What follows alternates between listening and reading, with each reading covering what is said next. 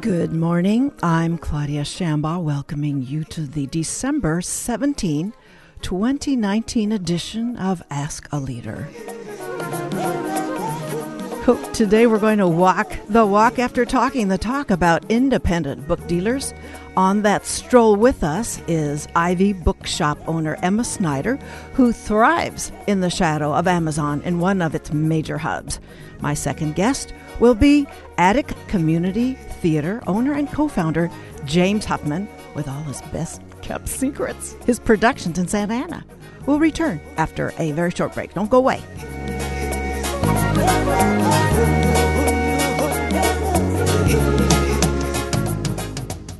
Thanks for staying with us. My first guest is Emma Snyder, Ivy Bookshop owner. With independent book dealers as the focus of this interview, we'll have Emma consider her comeback success in the shadow of one of Amazon's major hubs in Baltimore, Maryland. Bookstores' experiences during the holiday season and throughout the year will be explored. Previous to assuming ownership of Ivy Bookshop, Emma served as the executive director of the Penn Faulkner Foundation.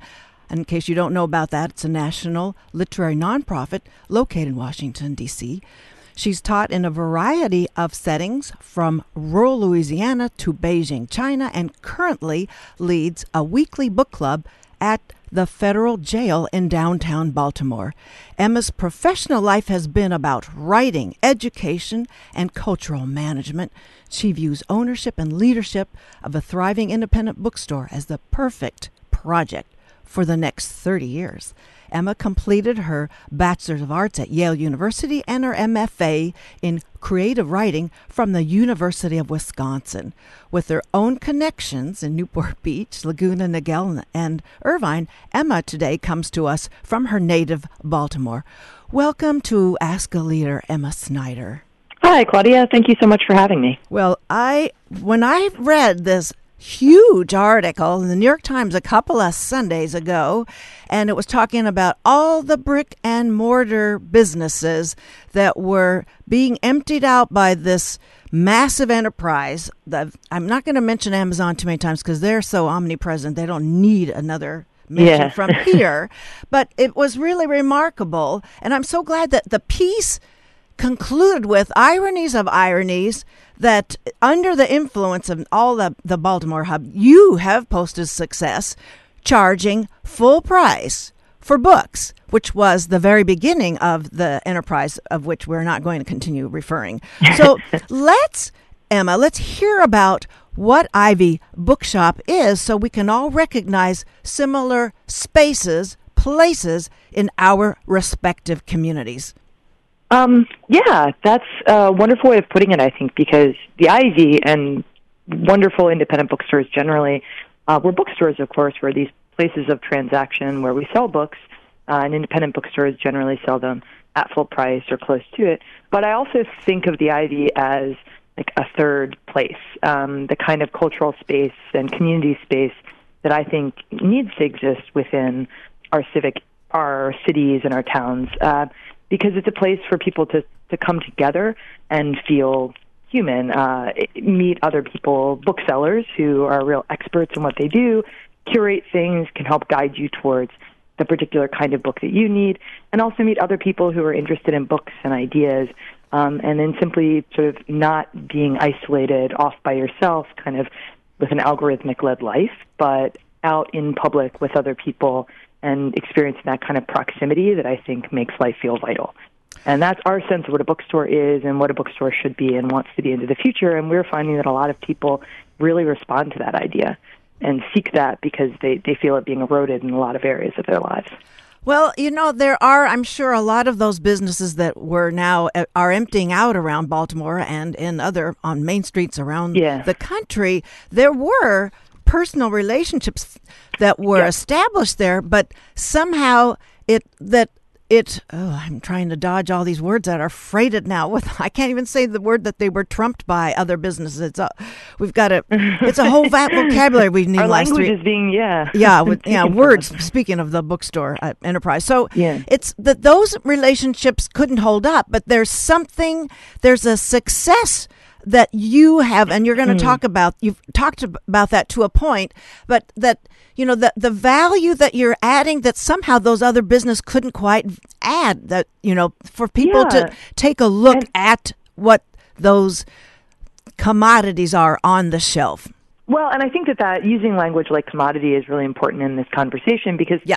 I think that there are sort of two answers to what you're talking about, and one of them is we we humans experiment with things, and a piece of that answer in terms of other businesses and other business models is I think that over the last 20 years we've been experimenting with the promise and possibilities of the digital age. And there are certain things it does very well and certain things it really does extraordinarily badly. And I think one of the things it does is it uh, one of the things it does is it dehumanizes things. I mean, intentionally, it, it creates, it sort of places aggregated data uh, and algorithms where sort of the, the specificity of human interaction, the kinds of human relationships you're describing that existed in hardware stores, in grocery Right. stores, in the, the post office, et cetera, is just being eliminated. Um, and I think that there was a sense that we could kind of optimize lives. We don't need that sort of thing, but it turns out like that's the fabric of your life. If, if you if you send the letter, the you know the postcard from your own home with the stamp you've printed out off of the computer instead of going to your post office, you don't see the nice person who works at the post office, and there, there's actually a loss in your life. And so I think one of the issues is that sort of for the last 20 years, that's really been it's been devastating to a lot of businesses that were predicated on that idea that it was important for human beings to sort of be involved in it. There are really serious labor implications to that as well. Yes. we've we've eliminated a lot of jobs through that that were you know that were pleasant, positive jobs in communities, and that's a, a related conversation. Um, right but that certainly happened to bookstores. Bookstores were hit so hard over the course of the last 20 years, and it was really devastating for a long time to the ranks of the independent booksellers. But we sort of, in uh, as a group, are beginning to come back in sort of small, hopefully very sustainable ways. Um, and so part of it is just that arc that we have experimented with this, and I think a lot of people are feeling the loss, and a lot of people are therefore seeking a thing that will provide that kind of human connection and that kind of social energy that they want in their lives. Um, which brings us to the second piece, is which is that I think bookstores are just very particular places, and we we go out and we we purchase and we bring in and we curate collections of ideas and of beliefs and of uh, human, you know, these, these objects, these kind of transactional commodities. Um, books represent our years of someone's life sitting alone in a room reflecting on existence and the world. And i mean whether it's just deep research or it's writing children's books and thinking about how it'll affect sort of you know the child who reads it or obviously novels poetry it's so we go out we curate that we bring it in and then there, we have this kind of repository of human knowledge there. And for that reason i think it's very easy to look at a bookstore and say there is something very particular and very human that is happening there and so that, in this moment in time, I think makes bookstores potential exemplars of sort of an easy way to see what was lost. That we were hurt very badly over the last 20 years Yeah. structurally, and now we're coming back because people are saying we want those sorts of spaces in our lives. These places represent that, and the people who are here still doing this are so dedicated to it. It's just fundamentally a human enterprise. They're not in it for the money. They're not in it for prestige. They're not in it for any of these things. And they're not trying to scale this up. They're not trying to make this a business model that will dominate. They instead want these to be very local, particular, specific, human scale enterprises. And I think that's very meaningful to a lot of people.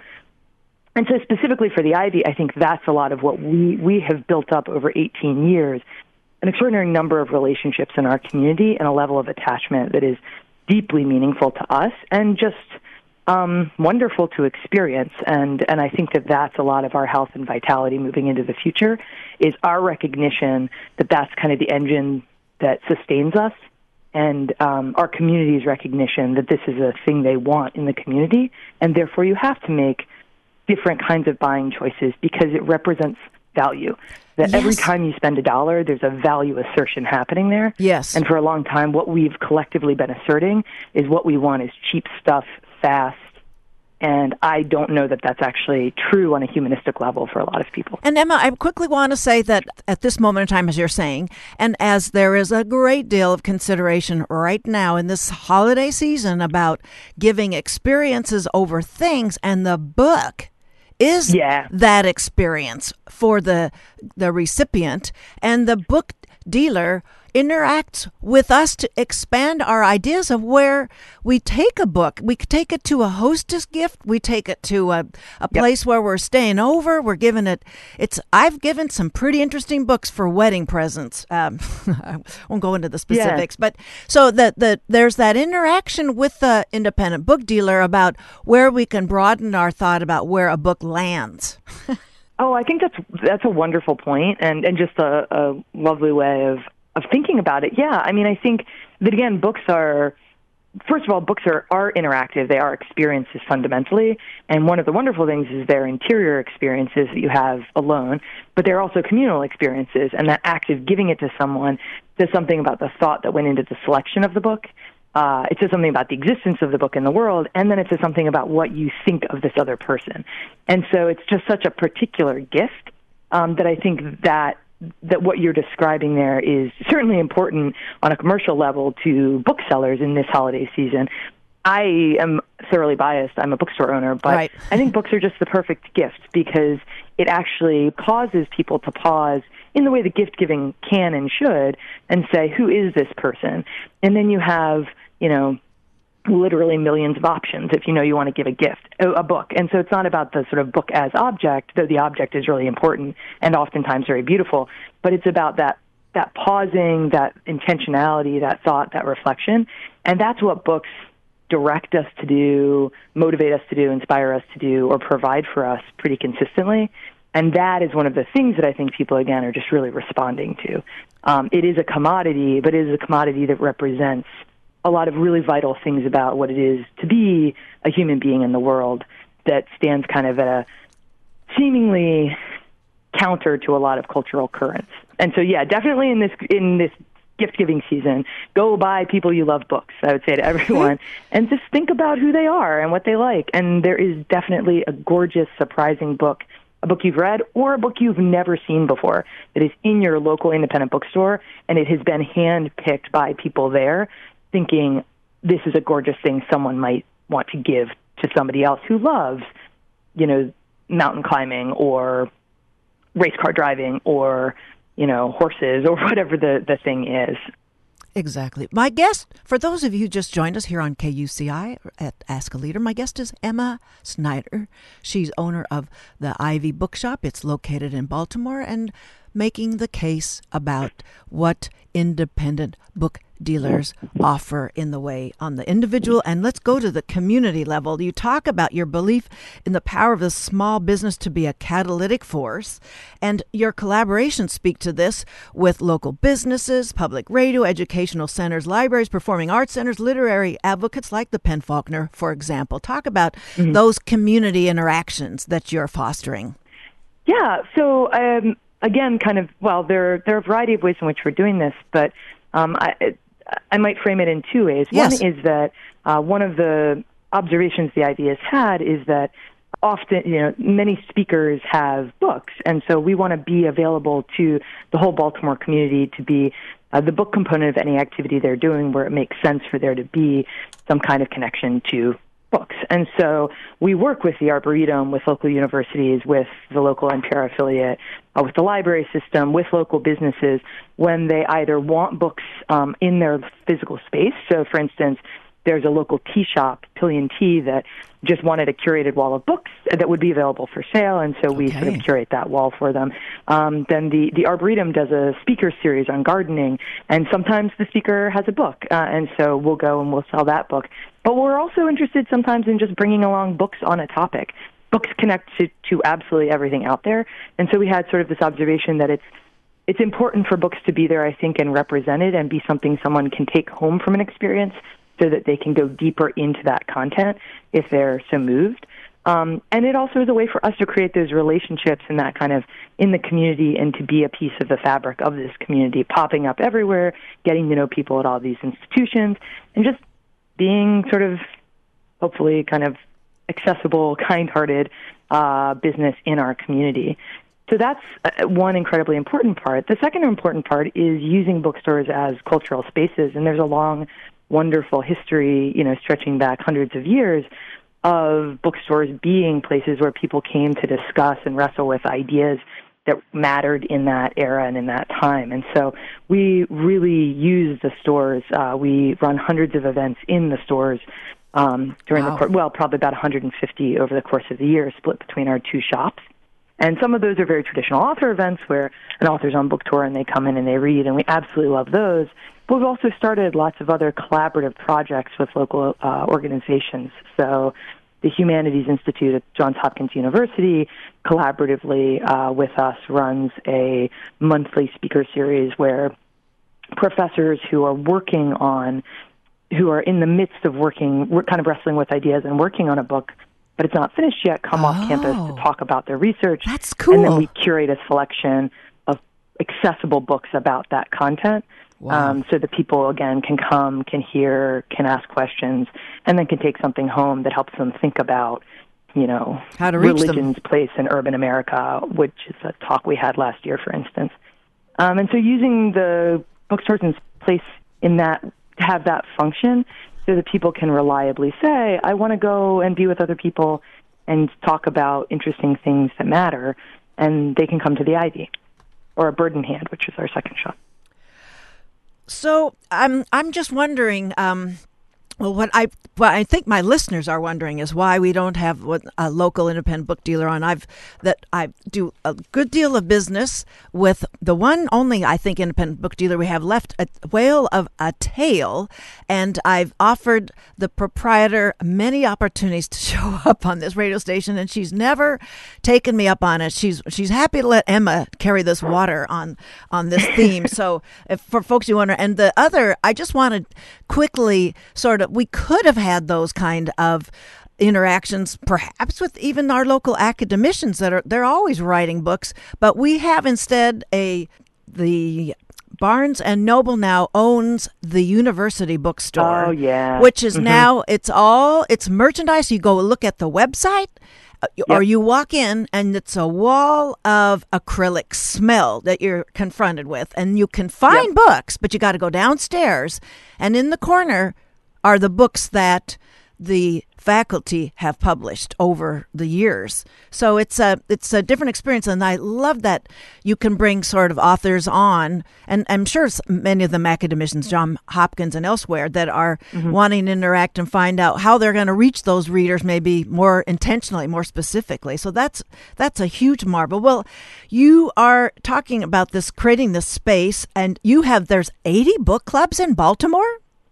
There are at least, and those are just the ones that have come and talked to us. But yeah, we we ask book clubs to come and let us know that they exist, uh, and then we take down contact information, uh, and we ask them to just send us their book peaks each month, and so then we keep a running track of that so that we can make sure that we have the books in stock, and then we give a discount to book clubs uh, to let us know that they exist. And it also just it's really interesting. We then keep all of the book club's books in the same place in the shop on a little on a, on actually at this point a pretty large shelf, a set of shelves. And it's really wonderful because you'll see people who now know that's the book club section of the shop come in just to browse the book club section because the idea is, well, it's like there are 80 book clubs in Baltimore and th- this is what they're reading this month, there's probably really good, interesting stuff in here. And so we like that again as thinking of it as kind of a kind of crowdsourced curation. What is Baltimore reading this month? Um, Ooh.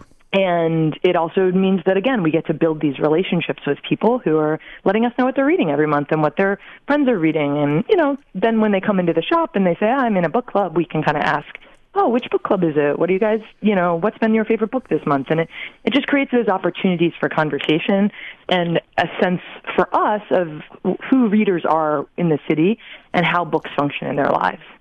And you have Ivy Bookshop's educator book service too, which would be different completely from the book club servicing. Mm-hmm. Yeah. Um, yeah, so we also really prioritize working with local educational institutions, public, private, K 12, university, uh, and again, want to be a source of books for them, but also potential collaborations um, for things like book fairs at elementary schools, or, you know, I sit on the board of a local middle and high school student led creative writing magazine, things like that. And I see the bookstore really as it's it's this force for potential collaboration around book culture within the city. Um, and so again, just being an inviting place for educators to come and for schools to partner with. And so there there are a couple of different ways in which we work with educators. One is we just offer a flat discount to educators. We want to help stock classrooms within the city uh, with high quality books. We want to help give advice when advice is needed, but frankly, often advice isn't needed because educators read all the time and they know what is going to work well for their students. And so it's also useful for us when they come in and they want specific books. We often ask them if, if we learn they're an educator, kind of what are you doing with this in the classroom? So it's helpful to us and it's a learning process for us. So um, at, yes. we also work institutionally, and this has been a really important insight and practice for us that we hope have grow into the future, and that we think could be a real, a kind of sustaining force in ways for independent bookshops and independent stores generally, and it's aligned with just the buy local movement. But the idea being that if schools are purchasing large quantities of books, if we know that they're going to be purchasing these aggregated quantities at the outset, we can quite likely offer them discounts deep enough that it's fairly price competitive with our competitors. And so creating those conversations and opportunities then for an institution, a local private school, uh, potentially a local charter school, uh, who knows, maybe eventually a school system, but um, that would be much more complex. Right. But professors at local universities who want to source their books through an independent bookstore and not through a chain that their university may be in a sort of official relationship with, to come to us. Um, but we've had uh, several local wonderful private high schools have created a committed relationship with us where we provide the books um, for their like English department over right. the course of the year, and that's really incredible for the Ivy. Um, it's something we can do really well, and one of the things they've reported back is it's really nice to have a human being on the end of the phone who, anytime we need some books, we can call up and they're on it immediately. We de- we deliver the books. We have these personal relationships, and uh, it means that it allows it frees up some time institutionally for teachers to do okay. the things that they should be doing, like reading and thinking and being with students. So you've got a bird in hand concept, and uh, Friday mm-hmm. is one of the next ones planned. RBG Way: The Secrets of Our, uh, Ruth Bader Ginsburg's Success. It's an example of, of that is sort of an ongoing concept of bringing people in and together. Yeah, absolutely. So we have a second shop called Bird in Hand, which is a book cafe. Uh, it's right next to the Hopkins campus, and it's a coffee shop by day, uh, bar by night, and bookstore at all times. So it's a much lower inventory than our main store, but the entire space is lined with books and has book, books on display. And then it also becomes a wonderful event space. So we've hosted there uh, literary cocktail parties, literary dinners, or also just book talks. We've packed uh, like 125 people in to see uh, the cookbook writer Alison Roman or uh, the novelist and musician John Darnielle. And this Friday we'll have Rebecca Gibian, who right has written this terrific book on Ruth Bader Ginsburg. Uh, so it would make a wonderful gift at the holidays. Certainly, our store uh, sells an extraordinary number of, of books related to Ruth Bader Ginsburg all the time. Um, but it's also, again, a way to convene people who want to talk and think about um, this remarkable Supreme Court justice and uh, you know a, a, sort of journalist and thinker's take on um, why she matters. So patrons could make a gift of an, an evening at Bird in Hand for in the future. You know, cover all the things they'd like to eat or drink, and pick up a book. So that that would be the little basket. yeah, no, that's a that's that is little, true. It's a, a little idea. idea. Well, you have some extensive plans. You're contemplating a pretty rapid or completing a pretty rapid schedule. Talk about your expansion. Yeah, so probably one of the uh, true indications of kind of how healthy um, and the the Ivy is, and also just how much we we believe that that health will be there into the future um, because of the sense of loyalty and attachment we have within our community. Is that this past summer in August, um, we bought a building that is two blocks south of our current location. We've rented for 18 years in a wonderful shopping center uh, in North Baltimore. It's actually just over the county line. So one of the wonderful things is we bought a building that is in Baltimore City. It'll move us two blocks south on the same side of the same street. So that is a dream from the Okay. perspective of um, a small business owner. We Right. get to stay in our community, but we get to own our own space. And that space happens to be what was originally a 19th century building. 20 years ago, a sanctuary extension was built off the back of the first level uh, because the previous owners, for about 45 years, were a meditation community church. Uh, and then it rolls down into two and a half acres of lawn and gardens uh, that head down towards uh, the Jones Falls, which is the main waterway that runs through Baltimore City and head out into the Chesapeake Bay. And so we just last week started demolition. I got to swing a little sledgehammer to kick things off into Okay. a wall. And we're renovating the interior of the space, and the aim is to open in the spring of 2020. What I, I conceive of as a cultural center anchored by a completely, an incredible uh, independent bookstore. So we'll move the current Ivy to the first level of that facility, that building, and then we'll have a big open welcoming front porch, a front patio. We'll have covered patios and uh, a large lawn running down to gardens in the back. There's a meditation pathway actually that has been there for about cultivated for about 20 years by the church. Uh, that's just lovely and has benches embedded. Um, we'll have a little coffee bar, but it'll really fundamentally be a still the same wonderful bookstore, just now with kind of a lightness and airiness, window seats, places to sit. Uh, and then upstairs we'll have a large workshop room for community use. So some of our smaller events can be there, but also writing workshops or writing workshops for kids or summer camps for kids that that center around books and kind of books in nature is one of the things that I really want to use the space to think about and have people kind of build into their lives.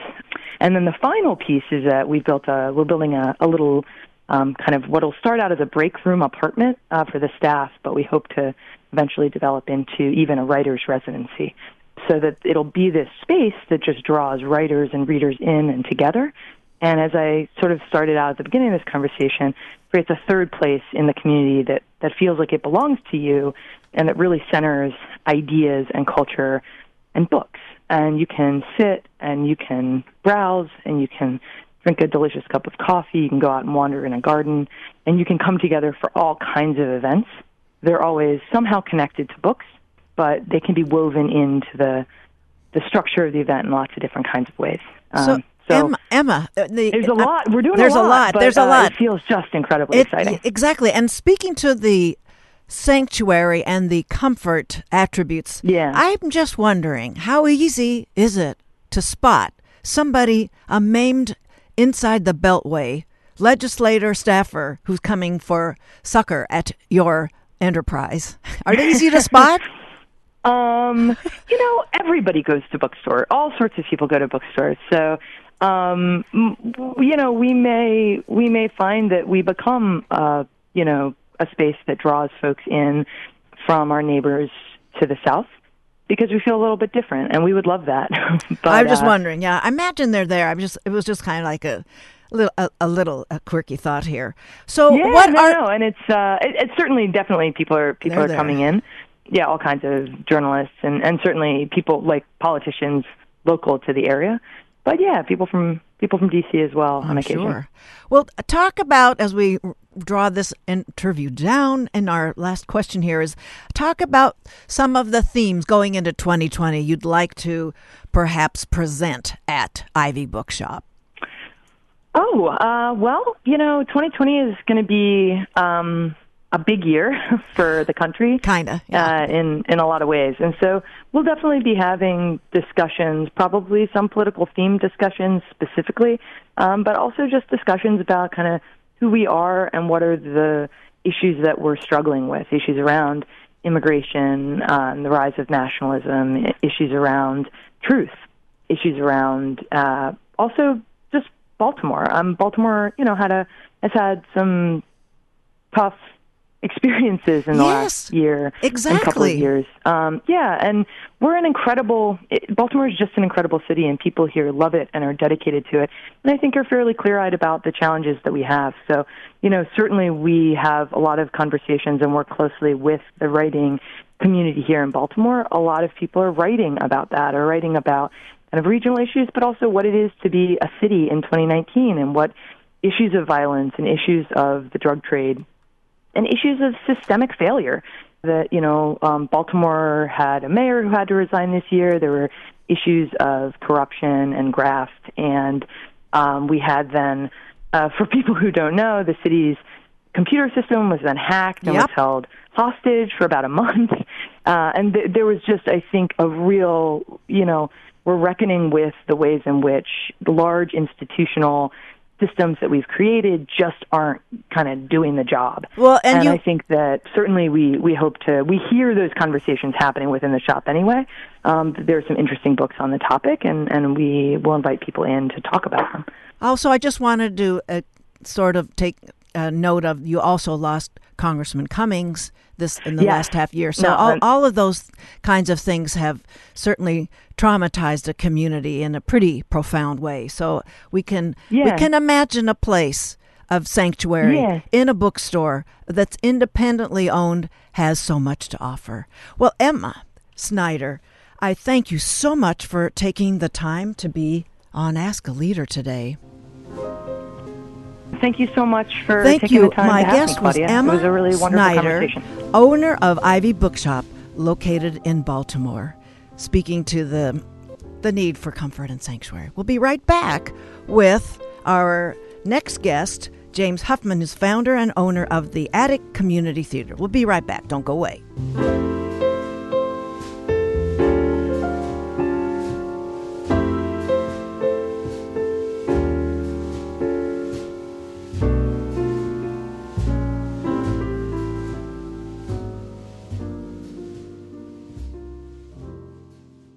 Thank you for staying tuned.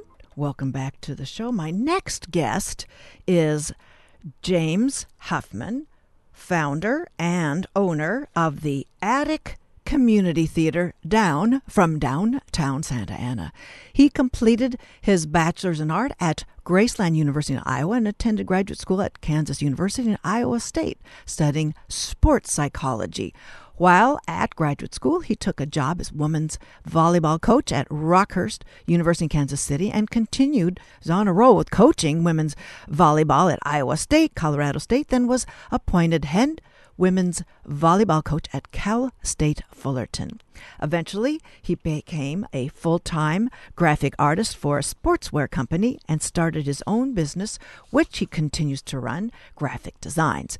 He'll tell us the story of how he founded his community theater enterprise, the focus of this interview. He comes to us today from Santa Ana. Welcome to Ask a Leader, Jim Huffman. Thank you, Claudia. Thank you so much for being on. We're let's hear the origin story about 15 years ago when Attic Community Theater was spawned. Well, I I had been at a uh, it was a little bit it was probably about 18 years ago, but I was at a I think it was a barbecue for one of the holidays, Memorial or Labor Day, and some friends that I hadn't seen for a while. I asked them uh, what they'd been up to, and they informed me that they'd been doing community theater and they were just having a blast and that I should join them. So I thought that was odd, since I don't have a theater background uh, up until this point. So I thought, what the heck? So I showed up at an audition with them, and I was cast into a show, and instantly, completely hooked by theater, and not just acting or singing in musicals, but I was just enamored by the set design, the lights, the way, the angles that were used, the way that its storytelling was so magnified on a stage, and then, of course, the excitement and the adrenaline of being in front of people. Yep. And I, at that point, I just wanted to do it again and again. So, and as, we talked in advance, you you really saw a fit for there's there's a lot of parts and elements that parallel the coaching experience with drama production. to me, so I had just spent 15 years or longer uh, coaching and uh, then playing before that in college. And I just was amazed at how everything paralleled athletics. The everything from eh, you just change the terminology, but it's essentially the same. The preparation's the same. I ended up getting into directing also, and so as a director, you're the director or you're the coach. You have rehearsals, which would be practices. You uh, you prepare your show as a director. You break it into pieces and scenes uh, which would be drills on a as a coach, and then eventually, before you perform, you start to do run throughs, which would be scrimmages, and then you put on your production, which would be your game, and it just perfectly follows all the way through it. So. To me, it was such an easy transition to fall into, especially the organizational part uh, of preparing for it. And then you have, of course, you've got costumes instead of uniforms, and you've got dressing rooms instead of locker rooms, and you've got intermission instead of halftime. I mean, it it just goes on and on. It seriously is endless. The parallels. And so your current production, hmm. Matilda, it's our, it's current and it will run until December 22nd so folks can put that on their holiday schedule if there hasn't been all filled up but we're we're thinking there's some time people have. So talk about it i mean it was quite the show. I really really did enjoy that uh, genuinely. This i'm not asking jim did not ask me to shill. It's my own impression. But and there's something in that production for everyone. Is that your charter jim? Well our so our whole idea is that we expose people to the arts uh, the performing arts and that we are a little broader, I think, than a lot of theaters because not only do we do adult musicals and adult plays, but we do youth programs. And Matilda is obviously a hybrid of the two because Completely. it's got adults and kids in it. And and the to the the messages, it's got the edge, it's got the the froth, it's so that there is something for everybody. Well, there is, and it's uh, I mean all the way from the dancing is fantastic in it, the singing is great, uh, and as you saw, we have phenomenally talented actors in Orange County, and that includes youth actors. And we've got kids as young as seven in this show, and they hold their own very well. And I want to just acknowledge that Susan Gerardi is the director for this particular production. So, yes, um, and so, where magic. are you drawing on your talent? Talk a little bit about the actors, the the directors, the production crew. Where are they coming from? How do you so, find them? Everybody at our theater is pretty much from Orange County, although occasionally we will have uh, people who will come in from you know L.A. County and or from Riverside County, uh, depending on the show but we advertise locally when we're going to do a show. We have open call, and people, uh, the actors, will show up to auditions, and we will audition them. The the youth in our shows, uh, we work the the youth program. We work it more like a workshop because really we're there to educate and help these kids get better uh, and give them different experiences.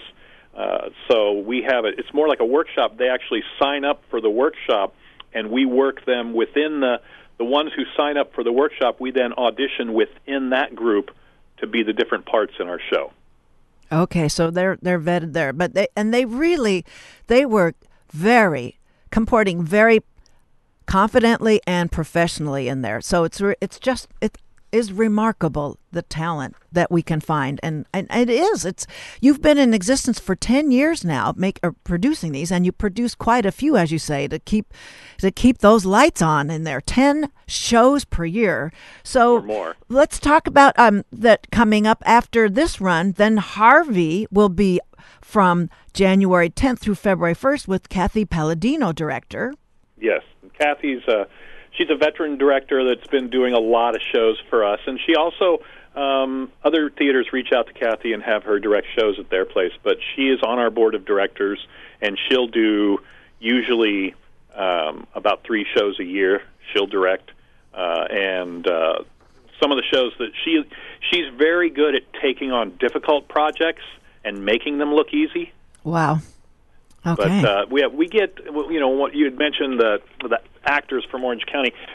We're so close to LA. We have such an abundance of super talented actors that live in Orange County, and don't want to make that hour drive for uh, a rehearsal and a performance, that we're just extremely fortunate, probably compared to just about anywhere else in the country, to wow. have uh, the access to those kind of actors who come and do our shows and the production. I mean, it was a it was a really elegant way you moved us through all sorts of scenes, and it was very it was very clear. It was very seamless. It was uh, so it, the whole the talent shows up in in, in every aspect. And then I want to mention that in February, February twenty first through the fifteenth, you've got Full Monty and David Blair as director.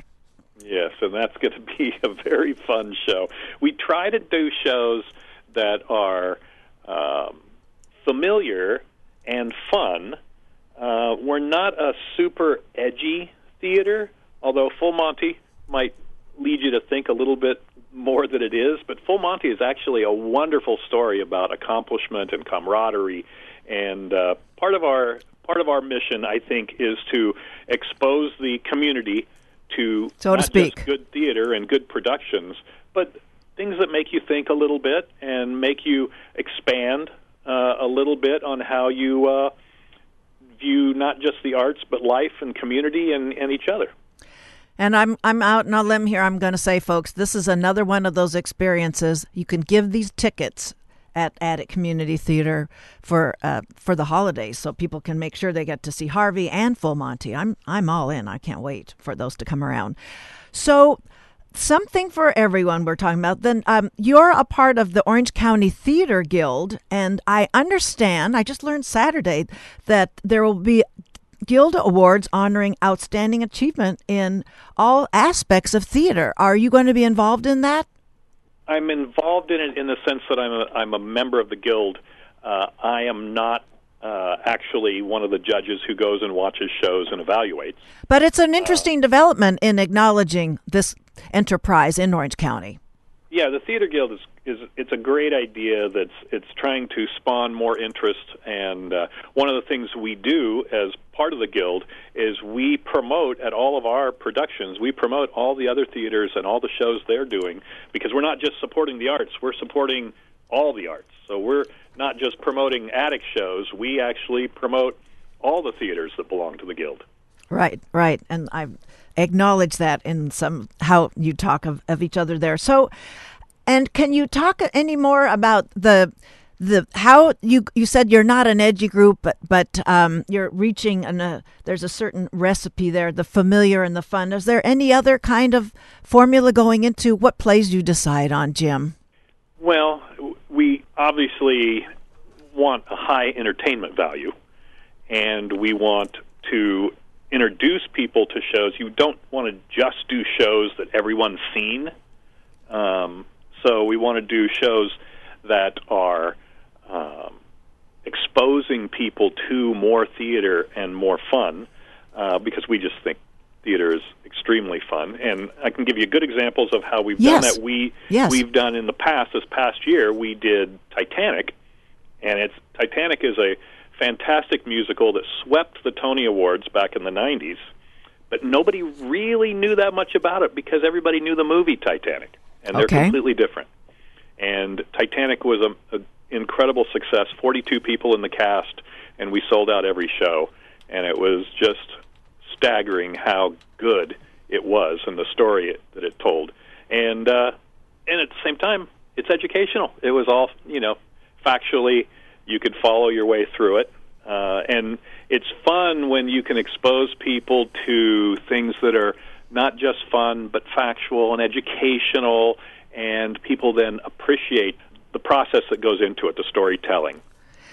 So let's help everybody get to you where you're located because you're located away from what is becoming very well established and known as the artists village in santa ana. You are a good deal away from that. Help locate us where you uh, we can get to your place and how people can follow you jim. Well we are on the corner of segerstrom and fairview and we are uh, 6300 square foot uh, warehouse that we actually completely remodeled into a theater. Uh, and it's pretty exciting, and, and probably uh, you noticed when you show up, it's it's a little bit Uh, I call it the aha moment when you walk in and you go, okay, okay, oh, aha, it's Ah. a theater. and you could go to our website, and you could, uh, our website will tell you all about our theater and all about our 2020 season that we're really excited about. Uh, we've got them all listed on there, and our website is www.ocact, so it's O-C-A-C-T dot com. Okay, not the atticcommunitytheater.com. There's there's maybe there's a couple Well, ways to get actually, if you went to atticcommunitytheater.com, it would take you there. Also. Okay, I'll see. And that is how it's we, easier to give people the shortest. and that's how people can roll unroll into the the calls for auditions then if they also want to be not just Yes, patrons but participants. website, it, you can click on auditions. Um, you can actually click on volunteer. We're a nonprofit community theater, so uh, the mass amounts of work that is done at our theater is done by volunteers.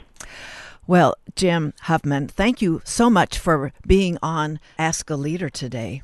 Well, thank you, Claudia, for uh, having me on and to talk about our theater. Absolutely. I'm. This is uh, the p- music pairing I've chosen. It's uh, to acknowledge what you're doing uh, right now, your run, as well as it sort of talks to the Madrid uh, climate summit that sort of fell off the wheels. We'll just get this going here. My guest was Jim Huffman. He's the founder and the president of the Attic Community Theater in beautiful down from downtown Santa Ana. Thanks for listening. Thank you, Jim.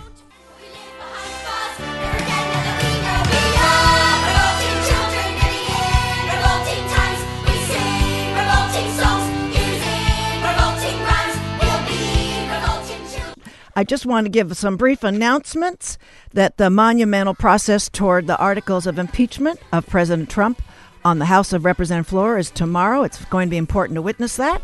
Rules are being negotiated behind closed doors as we speak. That's my wrap. Next week, I'm having Ani Zonneveld, founder president of Muslims for Progressive Values. We'll review the year of, as well as some remaining holiday opportunities. And in the second segment, artist Thomas Kiefer will take up his very special exhibition of photographs at the Skirball Center, El Sueño Americano, The American Dream, on exhibit now till March 8th of next year. Talk with you next week. I'm live Christmas Eve, not ifs, ands, or bots. Thanks for listening, everyone.